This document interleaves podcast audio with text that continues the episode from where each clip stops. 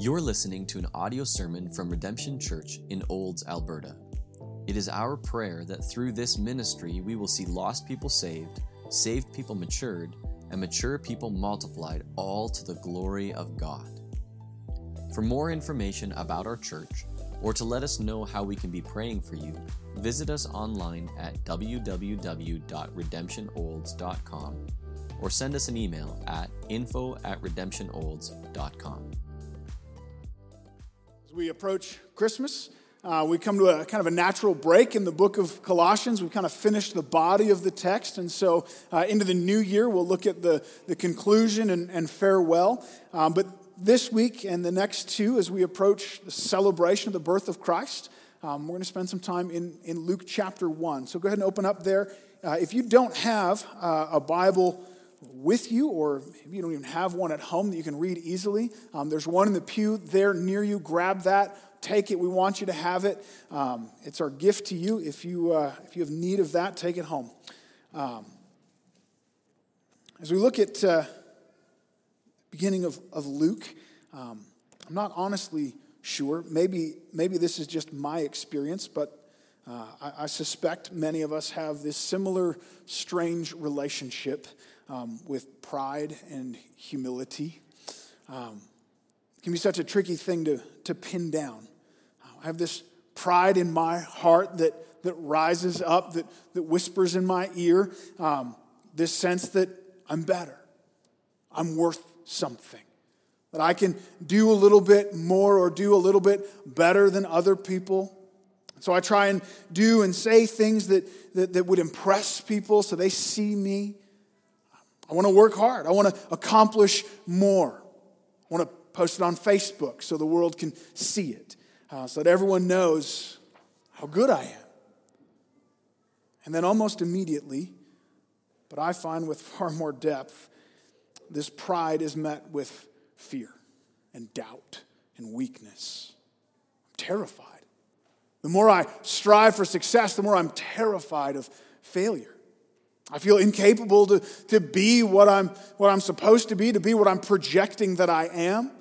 I recognize this, this weakness, this inability in me to keep up this polished exterior. Any moment, this house of cards could just come crumbling down and, and everyone would see who I really am, which is, which is not much. Sometimes this battle in me causes me to hide. I pull back. I, I, I, keep people at arm's reach. I don't do and say the things that I should do and say. Other times I try to overcompensate. I step out where I shouldn't. I say things that I shouldn't. I try to, to cover up my insecurity, to try to keep up appearances. When we come to this topic of pride and humility, we're a mess. And I think that's one of the reasons we have such a hard time understanding the message of Christmas and, frankly, the gospel. Both of them get twisted and undermined, mistold, misrepresented because we don't know what to do with that reality of our own pridefulness and our own failure in the face of a God who is infinitely worthy and yet eminently humble. Jesus Christ said, the, the long awaited, uh, promised Messiah. He came. This, this exalted, holy, mighty, eternal God Himself comes to earth in the flesh. He is the one who, who could rightly claim all power and authority. He could come in, in strength and, and might. He could be proud and back it up.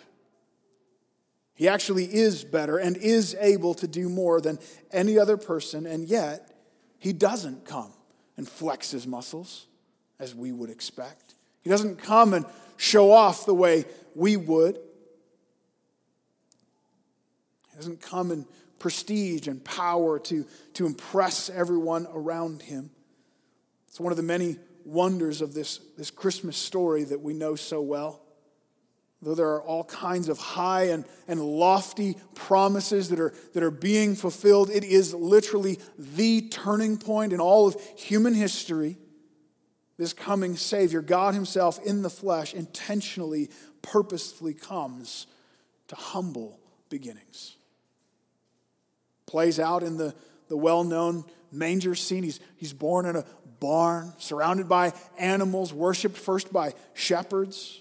But it starts before that. All the way back, Luke chapter 1, verse 26, we see this humble beginning. I want to read this section for us. I'm going to read the, the whole section that we're going to look at from now through till Christmas, uh, 26 to 35. Um, that's where we're going to end on Christmas Eve, three weeks from now. But um, this morning, um, we're just going to zoom in on 26 to 31. So I'll read the whole thing and then we'll back up and, and start our way through it. So, Luke chapter 1, starting verse 26. In the sixth month, the angel Gabriel was sent from God to a city of Galilee named Nazareth to a virgin betrothed to a man whose name was Joseph of the house of David, and the virgin's name was Mary. And he came to her and said, Greetings, O favored one, the Lord is with you. She was greatly troubled at the saying and tried to discern what sort of greeting this might be. And the angel said to her, Do not be afraid, Mary, for you have found favor with God.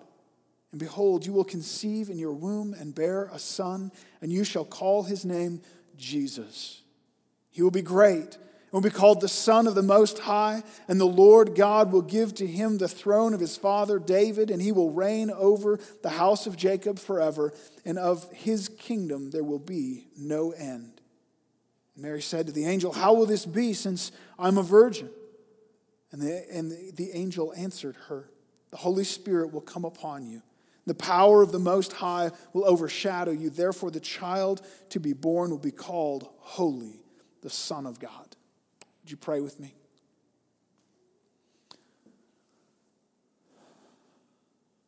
Father, as we uh, enter into this season of Advent, looking forward to um, the celebration of the birth of Christ, help us, Lord. Help us to see it fresh. Help us to see the, the wonder of truth that is there, that this is so much more than a, a nostalgic story. This is the beginning of our salvation, this is the foundation of our hope. God, would you speak this morning? Lord, you know my inability, my weakness, my insufficiency. Lord, would you use me anyway for the glory of your name? For the good of your church, would you speak this morning through your word? God, we invite your spirit um, to soften our hearts, to help us see with clarity what you have written, to help us know the truth, to rest in it securely. God, would you glorify yourself this morning as we look into your word? We pray in Jesus' name. Amen. The first thing we see here right off the, bat, the bat verses 26 and 27, um, he came as humble. He came as humble. 26 opens giving a, a reference of time, the sixth month. Um, the passage before this is, is telling the story of uh, this same angel appearing to Zechariah, announcing the, the, uh, the, the coming birth of John the Baptist. And so it's in the sixth month of that pregnancy that this announcement takes place. The same angel, Gabriel, is sent from God to a city of Galilee named Nazareth. Now, just listen to the way that's introduced. And uh, the first thing we need to know is the word city there is, is pretty generous. Um, the word polis in, in the Greek is a very generic term. It's some kind of a, a dwelling place, a gathering. Um, in Alberta, we use the word city as almost like a technical sense. Um, you have a city if you have more than 10,000 people. Um, if, you're, if you're less than that, if you're down um, under 10,000, then you're, then you're just a town. Unless you're actually under 1,000, then you're a village okay? Um, you don't even get town status. Now, from what we know, um, Nazareth would have been just barely qualifying uh, for village status. Like it's down there. 300, maybe 500 people max. Um, they would have been in, in danger of being demoted to Hamlet. Um, so, like, we're talking uh, the size of Cremona or, or one tenth of Didsbury. So, notice a, a city in Galilee named Nazareth. I have this problem all the time. Um, someone comes up and asks me where I grew up. Um, I have to stop and make an assessment. How well do you know Alberta? Um, if I'm outside of Alberta, I'm just going to tell them like northeast to Edmonton, and maybe they know where that is. Um, if, uh, if it's someone who's, who's local, maybe I think have a little more idea what's going on uh, around here, I'm, I'm, most likely will say Cold Lake area. Technically, we're closer to Bonnyville, but that's smaller, a little less known. Um, the truth is, uh, I grew up south of Ardmore, but that doesn't help anybody. Nobody knows where Ardmore is. Ardmore is this little nothing town about the size of Nazareth. Um, that's why Luke has to say, a town, you, you don't know it, but it's in Galilee. Oh, okay, I know Galilee. Yeah, it's called Nazareth. Nazareth was small. It was not, there were no major roads through Nazareth. Um, it, it's not mentioned a single time in the entire Old Testament um, or in the Talmud or Josephus. Worse than that, uh, it does show up. Um, John 1 uh, 46, Philip, the, the disciple, goes to tell Nathanael that we, that we found the Messiah, we found Jesus, um, and he calls him Jesus of Nazareth. And what's Nathanael's first response? Like you'd think it would be, wow, the Messiah. This is amazing. Um, but no, his first words, recorded uh, for all of eternity for us to read, his first words are, Nazareth? Can anything good come out of Nazareth? Like that's the reputation this city had this town, this hamlet. It, it's Podunkville. If you're going to announce the, the coming of a, of a mighty king or, or, or some, uh, some great important person, you want to make that announcement in Jerusalem or maybe Rome. Eh, this is a big deal, not in Nazareth. But this announcement and the family home of Jesus is, is notably unnotable. It is obscure. It's as backwoods as you can get. And not only is this angel sent to Nazareth, but then we read um, to a virgin betrothed to a man named Joseph. Now we hear virgin and we start getting amped up. This is the virgin birth. We know what's, we know what's coming, but you got to see this first from the perspective of a, of a first century Jew. A girl? A woman? Uh, like, this is another big black mark. She's, she's, not even, she's not even counted as trustworthy as a, as a witness in court. And she's not a married woman who might have, you know, respectable son or respectable husband. She's a virgin. She's unmarried. That day, uh, 15 was getting a little old to be unmarried. So, yeah, this, this young lady, she, she's betrothed, but not yet married, and, and even then to a man named Joseph, this local carpenter in Nazareth. That's all we know about her. Um, compare this, if you would, to the previous announcement of John the Baptist. Pretty interesting as you look at the, the contrast here. Gabriel just finished speaking to Zechariah, um, who's not only a man and a mature man, um, he's an honored man, he's a priest. And, and not just a priest, he's a priest who has been chosen uh, to serve in the temple. This is like a once in a lifetime, maybe kind of honor. And, and it's while he's there in Jerusalem, serving in the temple, that the angel appears to him. And listen to verses 5 and 6, um, what, what the angel says about this says about Zechariah and his wife. Um, verse 5 In the days of Herod, the king of Judea, there was a priest named Zechariah, and of the division of Abijah. And he had a wife from the daughters of Aaron, and her name was Elizabeth. They were both righteous before God, walking blameless in all the commandments and statutes of the Lord. This is high praise. This is a, this is a significant, respected couple in Jerusalem. Um, if, if, you know, if God would have said, I'm going to use this couple, you'd have said, yeah, that makes sense. Not Mary and Joseph in Nazareth. The announcement of Jesus, like a town in Galilee called Nazareth, to a virgin betrothed to a man named Joseph. The virgin's name is Mary. That's it. That's all we get. That's all we know. All of this adds up to a lot of nothing. The Almighty, eternal God, uncontainable by the expanse of the universe, unstoppable by any, any other force or power. The creator, sustainer of all things, makes the announcement of his grand entrance onto the stage of human history to a probably 13 year old girl that, that no one had ever heard of. He came deliberately, humbly, making the statement um, by this lack of statement. He didn't fight for, protect his glory. He didn't build up this fanfare. He felt no need to be defensive or to, to overcompensate for his weakness. Though he was everything, he became as nothing. And of course, this is just the beginning of what we call the, the humiliation of Christ, the, the descent into his humility. Um, didn't get any better from there. As we already mentioned, he goes from this humble announcement to then being born in the, in the manger, surrounded by animals, worshiped by shepherds. As he grew up, um, Isaiah 53 summarizes it well prophetically. Um, he grew up before him like a young plant, like a root out of dry ground. He had no form or majesty that we should look at him, no beauty that we should desire him. He was despised and rejected by men, a man of sorrows, acquainted with grief. As one from whom men hide their faces, he was despised, and we esteemed him not. He was cast aside. He was a nobody. He was worse than a nobody. He was despised. Philippians 2 goes on to tell the rest of the story, verses 6 to 8 who, Jesus, though he was in the form of God, didn't count equality with God a thing to be grasped, a thing to be clung onto, fought for.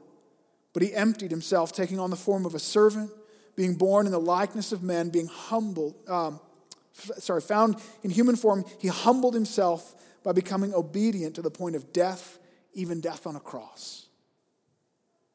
The cross being the most grotesque way to execute the, the worst and most despised of criminals. You couldn't even, you couldn't even talk about crucifixion for a citizen. They're exempt from that. This is just for the, the bottom dwellers. He was disgraced, humbled, the lowest of all human experience. All of the, all the average men and women of the world looked down at him, mocked him on the cross. The thieves, the thieves that hung beside him on the crosses, mocked him. He came as humble and he was humbled. All of it, absolutely intentionally, deliberately, making this statement to us, to, to we who are actually weak and pathetic and yet proud, who think we need to, to fight for and protect what, what little glory we can get our hands on who are so prone to claw after and try to steal glory that's not ours to take. Think about this. We were created by God, placed in the, the perfect garden, the Garden of Eden. Um, we were given this place of the, the pinnacle of creation, the image of God, given dominion to rule over the earth. And what did we do? We wanted more. We want more. Adam and Eve are not content with that, with what they've been given. They, they, they grasp, breaking the only rule that they had been given, eating from the one tree in the garden from which the Lord said they may not eat. And, and in that act, they're, they're trying to usurp God's place. We want to be like God. We want to have the knowledge of good and evil. We want to, we want to be our own rule and authority. And we do the same thing. Every time we sin, every time um, we do what God has commanded us not to do, or we fail to do what God has commanded us to, um, we're taking that step forward. No, I will be the ruler. I'll take a little more glory. Thank you very much. We try to exalt ourselves to the place of God. But Jesus, who was God, humbled himself below man. From the announcement to the young girl in Nazareth, to the manger, to the crucifixion on the cross, Christ came as humble. And it confronts our pride. It hits us square in the face. 1 Corinthians 1 20 to 23. Paul writes, Where's the one who's wise? Where's the scribe? Where's the, the debater of this age? Has not God made foolish the wisdom of this world? For since in the wisdom of God, the world did not know God through wisdom. It pleased God through the folly of what we preach to save those who believe. For Jews demand signs and Greeks seek wisdom, but we preach Christ crucified, a stumbling block to the Jews and folly to the Gentiles. It's intentional. Where's the wise man today? He doesn't get it. Where are the scribes, the scholars? They don't see it. God's wisdom excluded the wise, cut them off, pushed them out. made Jesus a stumbling block to the Jews and foolishness to the Gentiles. He's saying, if you're going to follow me, you're going to do it with your, you're not going to do it with your pride intact. You're not going to come to me thinking that, that you're this great and wonderful thing. The humiliation of Jesus works as a, a sieve, a, a strainer, a, a roadblock to our pride. Um, years ago, I used to drag my wife down into holes in the ground. Um, we would go caving out in the mountains, and um, you, you go through this hole in the side of the mountain, and as you get further in, the light disappears, and there's rooms that are as, as big as this room, uh, and then there are spots that come right down to the point where um, you have to turn your head sideways and, and shuffle through. Um, if you're wearing a backpack with your, your lunch and your extra gear, um, it becomes a problem. You, you get to these, these squeeze places and you gotta, you gotta take it off. You can't go through with your backpack on. That's, that's how this works. You can't make it through here with your pride on you, it won't fit. Jesus set up as this stumbling block, this roadblock, the, the humiliation of Jesus does one of two things. The first thing it does is it, it confronts the proud and it keeps them out. Option one is you, you look at Jesus, this supposed great Savior, claiming to be the, the king of the universe, claiming to be God himself, and you see his humble beginning and his lowly state and his embarrassing crucifixion, and you scoff. No way. I'm not following that guy. It's unbelievable to you. With all the effort that you spend to try to grasp for glory, to try to puff yourself up, it would make no sense to follow Jesus and have that all wiped out. This is absurd. Why would the God of the universe subject himself to this? Far more humiliation than I would ever be willing to undergo. And that's it. I'm done. I'm done with Jesus. I'm not going to let go of my pride. I will not follow him. I've Got too much to lose. It confronts the proud, but it then, at the same time, it comforts the humble. It comforts the humble. Those who will let go, of their wrongful pride, who will see and know the God of the universe in the laying down of his glory, will see the, the manger and the cross and, and be overwhelmed in awe and wonder. This great and glorious God would do such a thing as this. And the, the humble coming of this king humbles us in a good way and it becomes a comfort to us. And that's because not only did he come as humble, but he came to the humble. That's point two. He came to the humble, verses 28 and 30. And he came to her and said, Greetings, O favored one, the Lord is with you. But she was greatly troubled at this saying and tried to discern what sort of greeting this might be. And the angel said to her, Do not be afraid, Mary, for you have found favor with God. Now, sadly, we need to start from back a ways. Um, we can't just take this verse as it is, I fear, um, because I would say this is possibly the single most misused and understood verse in all of Scripture. I, I don't think that's an, I don't think that's an overstatement. Gabriel says to Mary, Greetings, O favored one, the Lord is with you. Down in verse 30, he says it again You found favor with God. One of the the first translation of the Bible was into Latin, Jerome, uh, the year 405. And, uh, and he translated this phrase, favored one, as gratia plena, meaning having much grace. And that's a, a fine translation. Um, the problem is, it was terribly twisted the Catholic Church began to teach not that Mary received grace from God, but that God was gracious. Sorry, that, um, that, that, God uh, chose Mary because she had grace, that she's a source of grace, that she was chosen because of what she had in her possession. This is the beginning of some very dangerous, very harmful teaching that remains very much alive today. You've heard Catholics talk about the Hail Mary, not the football pass, guys, don't go there. Um, this, this prayer that they pray. This, I mean, I think if you were to look over Christian history, um, this is the single most prayed prayer. Here it is. They would pray this Hail Mary. I got a problem right there. Hail Mary, full of grace, the Lord is with thee. Blessed are thou amongst women, blessed is the fruit of thy womb, Jesus.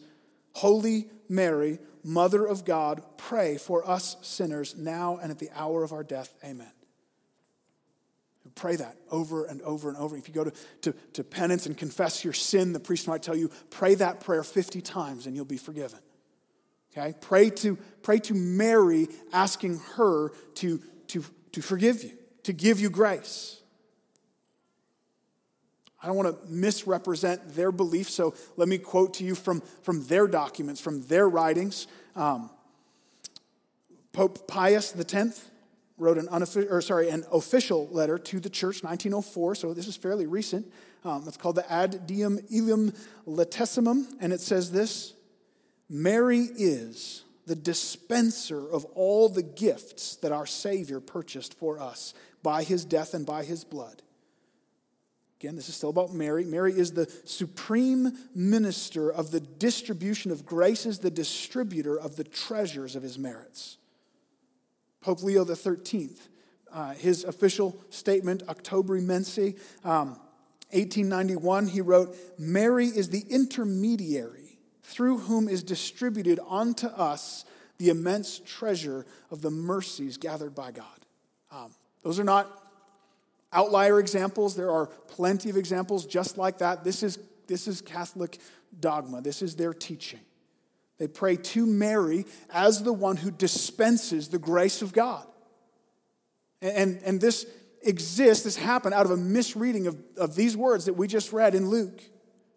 As if this verse says that God chose Mary because Mary um, was a source of grace. Mary had grace. Mary had, Mary had earned God's favor, and, and as one who had earned so much of God's favor, she earned more than she needed for her own salvation. And so now she's able to give that out to other people. So, so ask Mary, and Mary will give you grace. There's no gentle way to put it.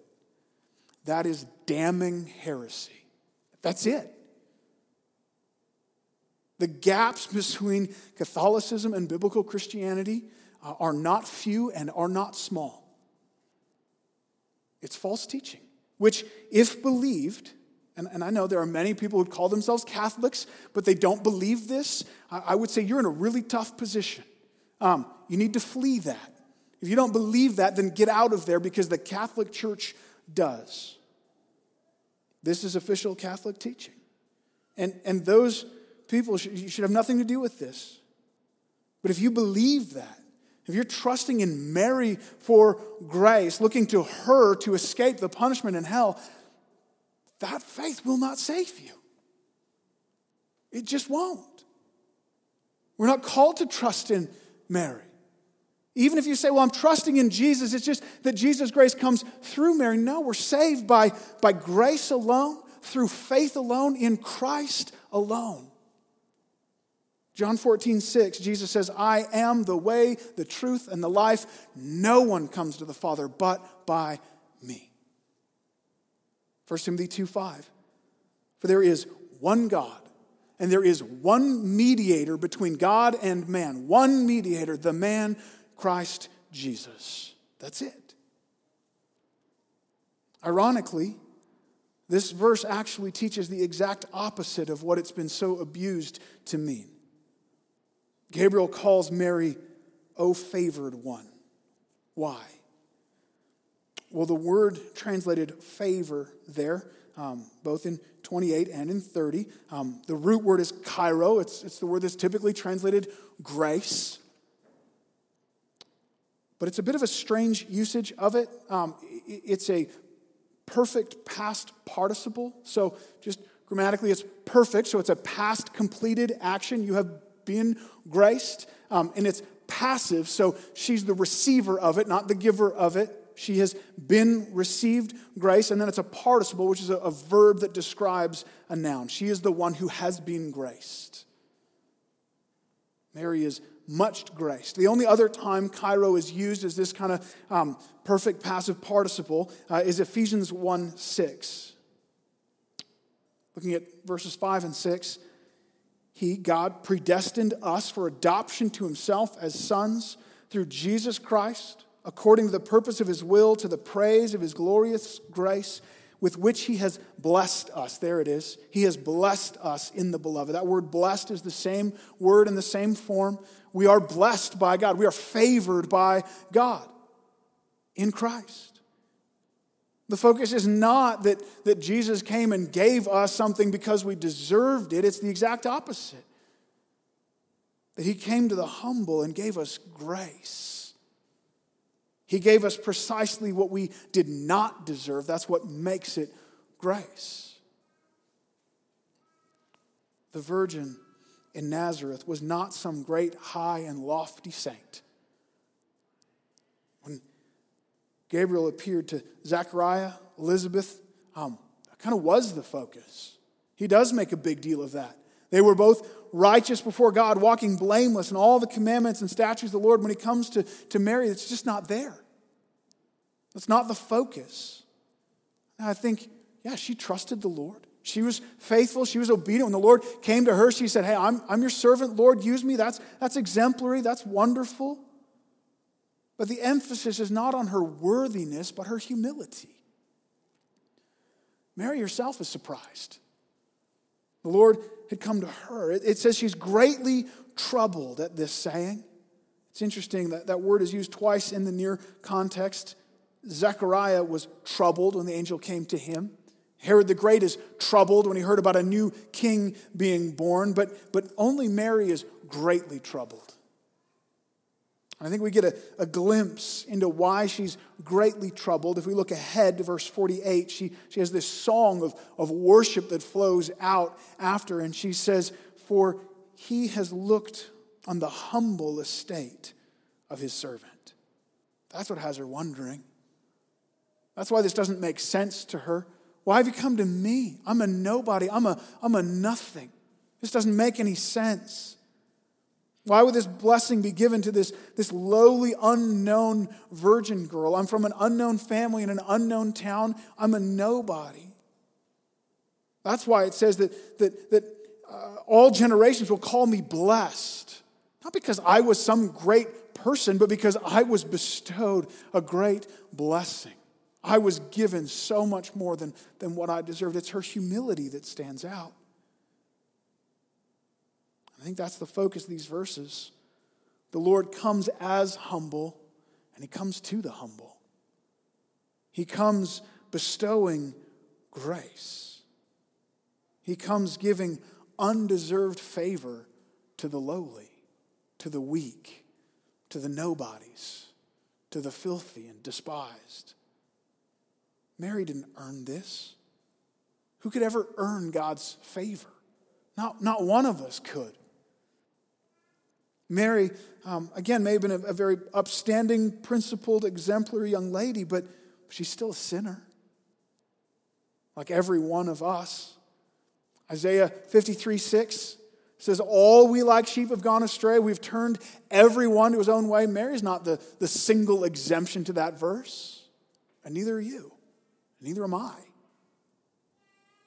Ecclesiastes 7:20 Surely there is not a righteous man on earth who does good and never sins.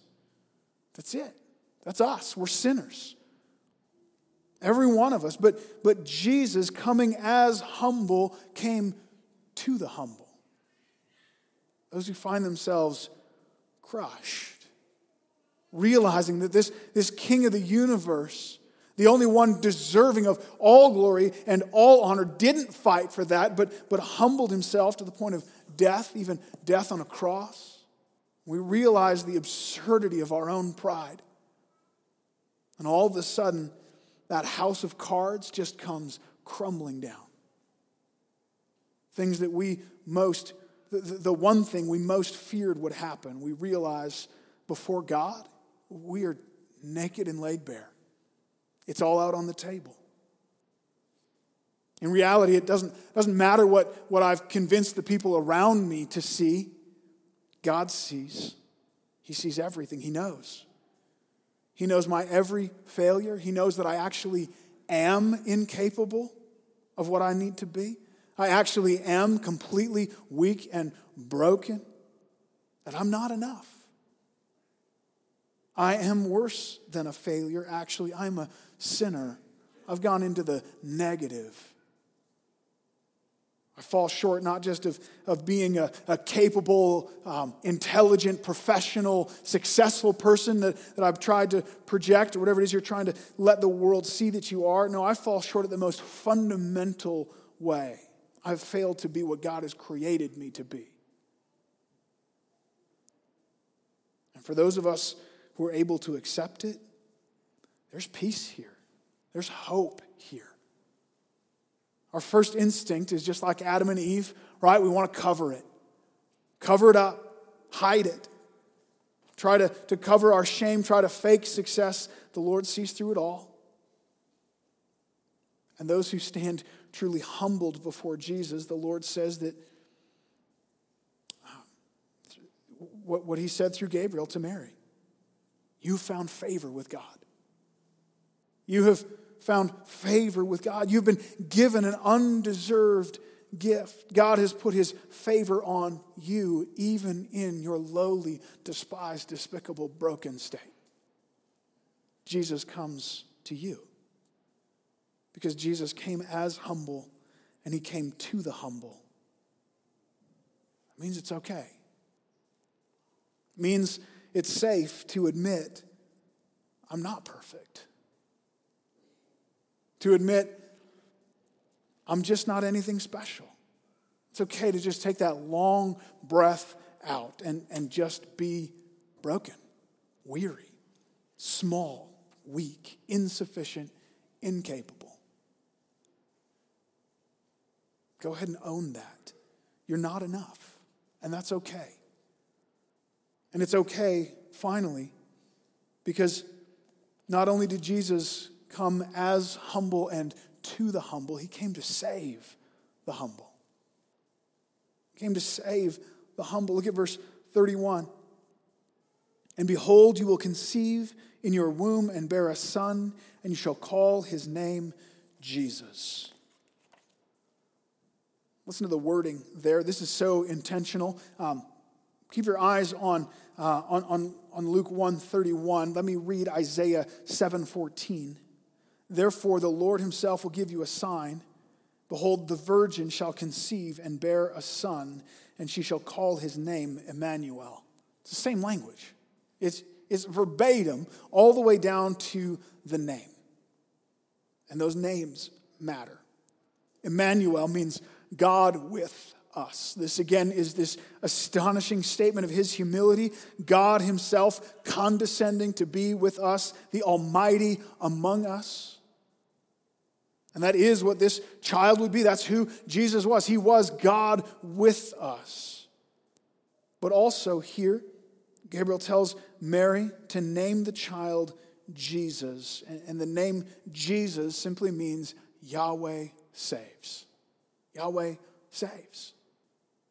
That's why in, in Matthew 121, um, he says, she shall bear a son, you shall call his name Jesus, for, because, here's why, call him Jesus, because he's going to save his people from their sins. This child would be Emmanuel. He would be God Himself come among us, and He would also be Jesus, God Himself, coming to save His people from their sin. He doesn't just come as humble, gentle, and lowly to the humble, but He comes to rescue us our humiliation, out of our desperate need. He doesn't just meet us there, but He comes to bring us out. How many times does this same scene play out in, in movie after movie? The prisoner held captive, locked away in a, in a dark hole, defeated, helpless, broken, terrified, beyond hope. And then the hero comes bursting through the door, takes the captive by the arm. I'm getting you out of here. I've come to rescue you.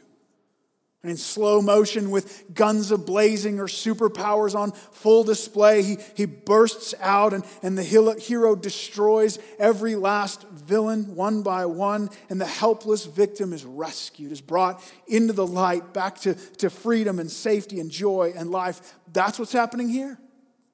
Jesus meets us in our lowest place, captive and tortured by sin and death. And he says, I'm getting you out of here. I'm not staying here. I've come to rescue you. His birth that we celebrate at Christmas is the moment of that rescuer breaking through the door. The light comes pouring in. He enters into our cell with us. This perfect, flawless plan to set us free. His death on the cross, bearing the, the penalty for our sin, that's how he disarms every enemy. Listen to Colossians 2 14 and 15. By canceling the record of debt that stood against us with its legal demands, he set aside, nailing it to the cross, disarming the rulers and authorities, and put them to open shame by triumphing over them in him. Satan is our greatest enemy. But he only has one real power, and that is to accuse us before God, to show that, that we're actually guilty, knowing that God is holy and, and righteous and will punish all sin. So that's a powerful position to be in. He is, in a sense, wielding the wrath of God as a weapon against us because we deserve it, and He's our accuser. But Jesus disarmed that weapon when he took our sin on the cross, he took that rightful accusation against us, the condemnation that we fully deserved. And on the cross, he bore the penalty. He paid the price for our sin. In, in so doing, he grabbed every single gun at, at Satan's disposal and he bent the barrels and he turned them toward himself and he forced the trigger pull so that every round, every missile is launched out at him and emptied. He unloaded everything Satan had, every power taken away. So the wrath of God that we deserve, that was aimed at us rightly, has been spent on him, paid. Satan's guns are empty. He's put to shame. He has nothing left. Romans 8 1, therefore there is now no condemnation for those who are in Christ Jesus. It's gone. He came to the rescue. But notice, he rescues the humble. Those who insist on standing on their own, I got this, hanging on to their own pride and dignity, demanding that they're fine on their own, they say, I'm pretty sure I can satisfy God. I can dig myself out of this. I can be enough. Those who refuse to admit their sinful position, their desperate need for help. Jesus said, Luke 5 31, those who are well have no need of a physician, but those who are sick. I've not come to call the righteous, but the sinners to repentance. I didn't come for those who are walking around with cancer eating away their face and screaming out, I'm fine, I'm fine I came for those who recognize their desperate sinful state. If you're going to stand and tell me you're okay, you're healthy, you're not broken, you're not weak, you're not a failure, you're, pretty sure you can, you can handle this on your own, Jesus didn't come for you anyway. Ouch. You are on your own. In fact, actually, worse than that, you've made God your enemy. James 4 6, God opposes the proud, but gives grace to the humble. Are you holding on to your pride? Insisting, I'm not that bad. I'm enough. I can do this. I can clean myself up a little bit. Good news. We're all, we were all once there. And We don't have to stay there. Let it go. You can't do it. You can't clean yourself up. You can't fix your life. You can't do anything to deserve God's favor. And until the weight of your sin and the hopelessness of your desperate situation absolutely crushes you to the point where you realize you have no hope, only there do we truly have hope. On the other hand, do you feel your weakness? Do you feel your brokenness overwhelming you, crushed by, by guilt and, and, and sin and shame? Do you see yourself as weak? It's okay. It's okay to look square in the face of our sinfulness and our weakness and our hopeless situation. The humble beginnings of Jesus, this story of Christmas reminds us that God Himself came as humble to the humble to save the humble. That's why he came. We're going to celebrate communion this morning. Josh, why don't you come and um, prepare to play? Communion is that moment. I'm not enough. I need someone outside of me to save me. I'm not enough. I need to stay consistently connected with Christ. I'm not enough. I need His death on my behalf. If that's not you this morning, I'm just asking you to let that pass. This is for those who are trusting in Christ, who are feeling their inability and trusting in Him. Before we go there, I want to just take a few moments, um, quiet where you are, just spend a few moments in prayer. Think through this. What's the state of your heart before the Lord? Have you been holding on to that pride? Or have you been overwhelmed with guilt and shame, trying to hide that from the Lord. Just let it go. Just admit your place before Him. Um, so let's just take a, uh, a couple of minutes in prayer, uh, and then Josh will pray, will play, we'll sing together, and then I'll come and we'll take communion together.